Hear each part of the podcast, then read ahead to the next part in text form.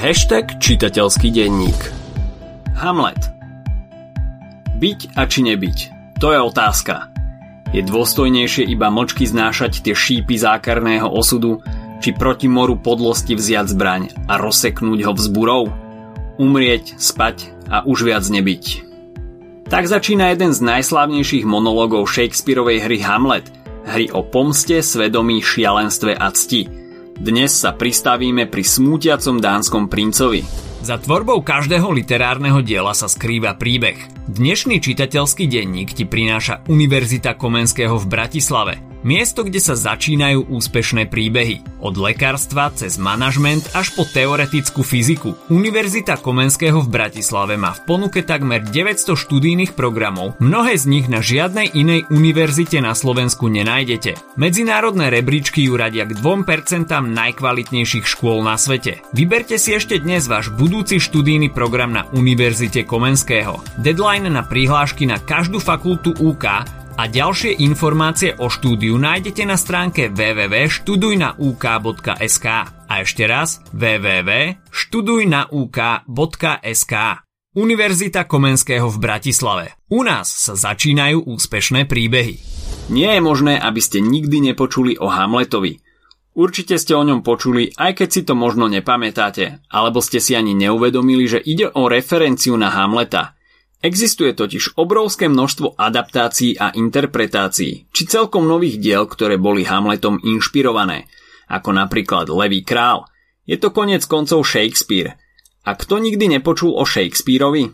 Veď sme ho predsa okrajovo spomínali aj v predchádzajúcich častiach nášho podcastu. William Shakespeare, poet, dramatik a herec, sa narodil niekedy v roku 1564 v mestečku Strafford upon Avon v Anglicku.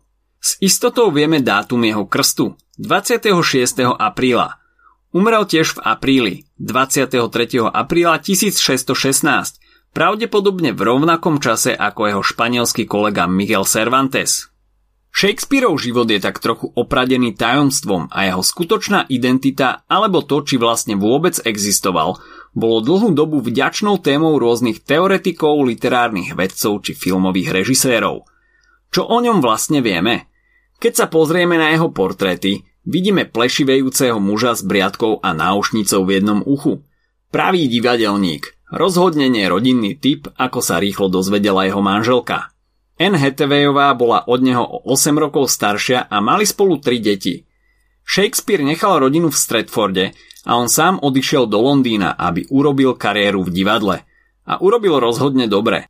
Aj keď Anne by možno mala manžela radšej doma – Mimochodom, okrem obrovského množstva divadelných hier, medzi najznámejšie patrí okrem Hamleta aj Romeo a Julia, Sennoci Svetojánskej, Otelo, Richard II či Kupec Benátsky, sa Shakespeare venoval aj poézii, najintenzívnejšie v čase morovej epidémie, keďže divadlá vtedy boli zatvorené. Viete, ako sa dajú rozdeliť Shakespeareove hry?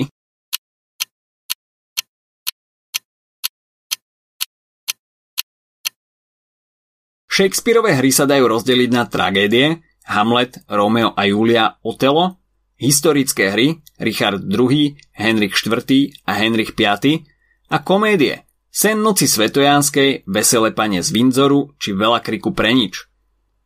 Shakespeareove pozostatky odpočívajú v jeho rodnom meste, v kostole Svetej Trojice.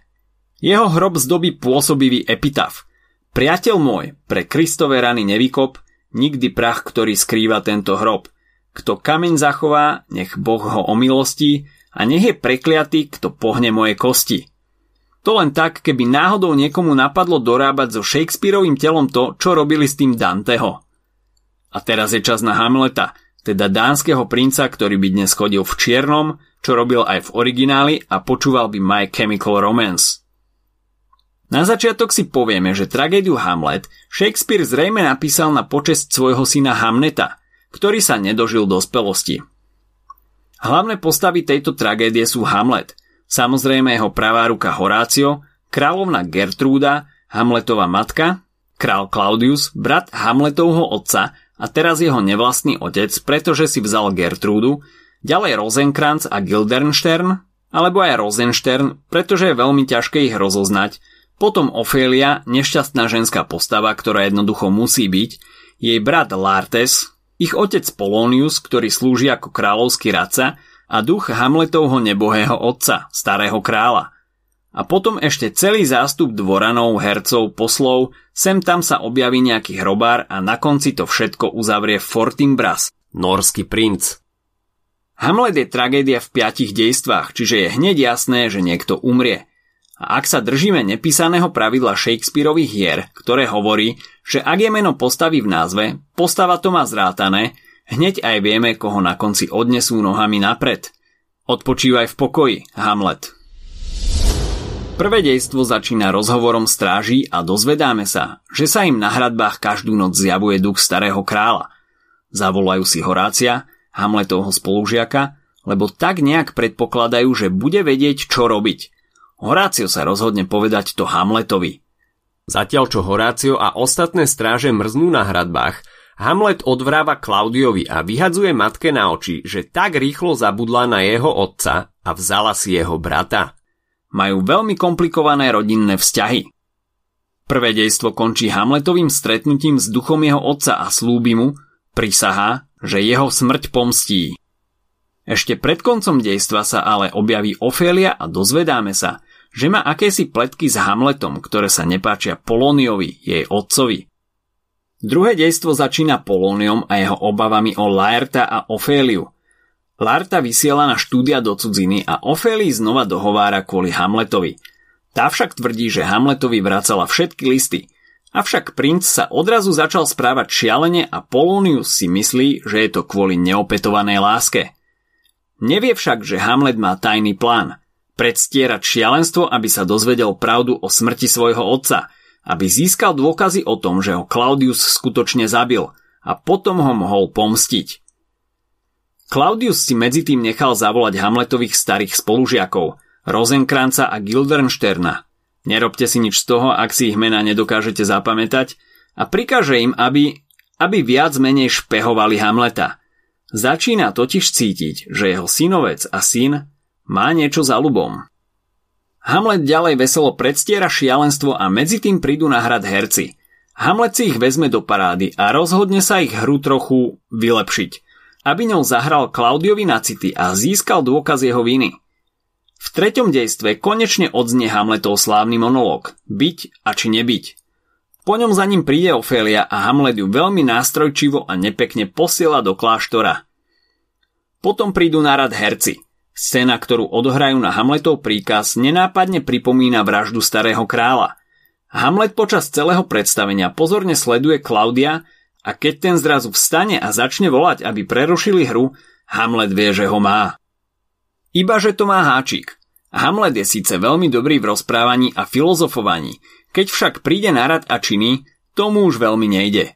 Kráľa pristihne na kolenách a povie si, že ho predsa nemôže zabiť takto, keď sa modlí a kaja, lebo by šiel rovno do neba a nebola by to nejaká pomsta. Tak ide namiesto toho trápiť svoju matku – u nej sa však za závesom ukrýva Polonius, Ofélin a Laertov otec, aby zistil, čo je s Hamletom a keď sa prezradí, Hamlet ho bodne cez záves. Tretie dejstvo končí tým, ako ťahá Polóniovo telo preč. A potom už ide všetko dole vodou. Reči o Polóniovej vražde sa všade rozkríkli. Hamlet jeho telo ukryl a všetci si myslia, že načisto zošalel. Okrem Klaudia, ktorý vie, koľká bije, a Horácia samozrejme. Claudius poverí komediálne duo Rosensterna, aby s Hamletom išli do Anglicka a dá im list, v ktorom žiada o Hamletovú okamžitú popravu. Hamlet aj so svojimi dvoma spolužiakmi na pár scén odchádzajú. Vracia sa však Lartes, Polóniov syn. Jeho otec je mŕtvy a sestra zošalela. Chodí po okolí v bielých šatách a rozdáva ľuďom kvety. Nakoniec sa utopí. Hamlet sa vracia práve včas na jej pohreb – v Anglicku nechal popraviť svojich nehodných spolužiakov, ktorí ho špehovali a po ceste naspäť ho zajali piráti, čo síce pre dej nie je dôležité, no je zaujímavé, že sa to stalo.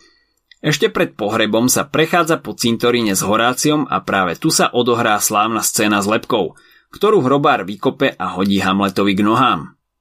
Lartes sa medzi tým zaprisahal, že sa Hamletovi pomstí. S Klaudiom vymyslia lesť s otráveným mečom – Hamlet s Lartom sa pochytia na Ofélínom pohrebe a dohodnú sa na súboji, presne podľa Klaudiovho plánu. Lartes má otrávený meč a ako poistku nalejú jed aj do čaše s vínom, ktorú majú ponúknuť Hamletovi počas boja. Hamlet a Lartes teda začnú bojovať a zdá sa, že šťastie stojí na Hamletovej strane. Claudius mu pripije na zdravie, hnusný sliský had, a jednu čašu ponúkne aj Hamletovi. Ten však prezieravo odmietne. Viete, kto sa z nej však napije? Královná. Hamletová matka Gertrúda. To máme jednu hlavu dole. Teda 3, ak rátame Oféliu a Polónia. Lartovi sa potom konečne podarí bodnúť Hamleta, avšak v zápale boja si vymenia meče a Hamlet bodne Larta.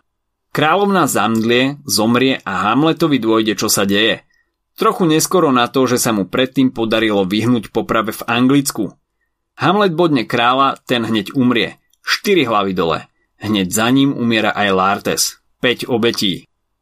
Hamlet nasledujúce štyri strany dramaticky umiera v Horáciovom náručí, ktorý má chvíľu nutkane dopiť otrávené víno. Hamlet mu to však zatrhne s tým, že niekto musí zostať nažive a povedať svetu pravdu. Rozpovedať jeho príbeh. Hamlet umiera, na scénu prichádza Fortinbras, vidí šesť bezduchých tiel a stáva sa vládcom v Dánsku. Predtým však nechá Hamletovo telo odniesť so všetkými podstami a priznáva, že by bol skvelým kráľom. Ak sa vám Hamleta nechce čítať, čo ale odporúčame, keďže slovenské preklady Hamleta sú výborné, môžete si pozrieť ktorúkoľvek z jeho adaptácií.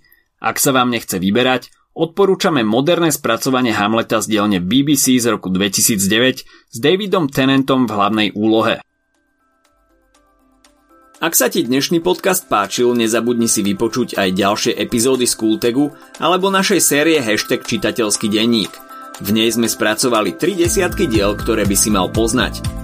Potešíme sa, ak nás ohodnotíš na Apple Podcasts, napíšeš komentár na YouTube alebo dáš odber na Spotify, aby ti nič neuniklo. A nezabudni o nás povedať kamošom. Počujeme sa pri ďalšej časti Skultegu.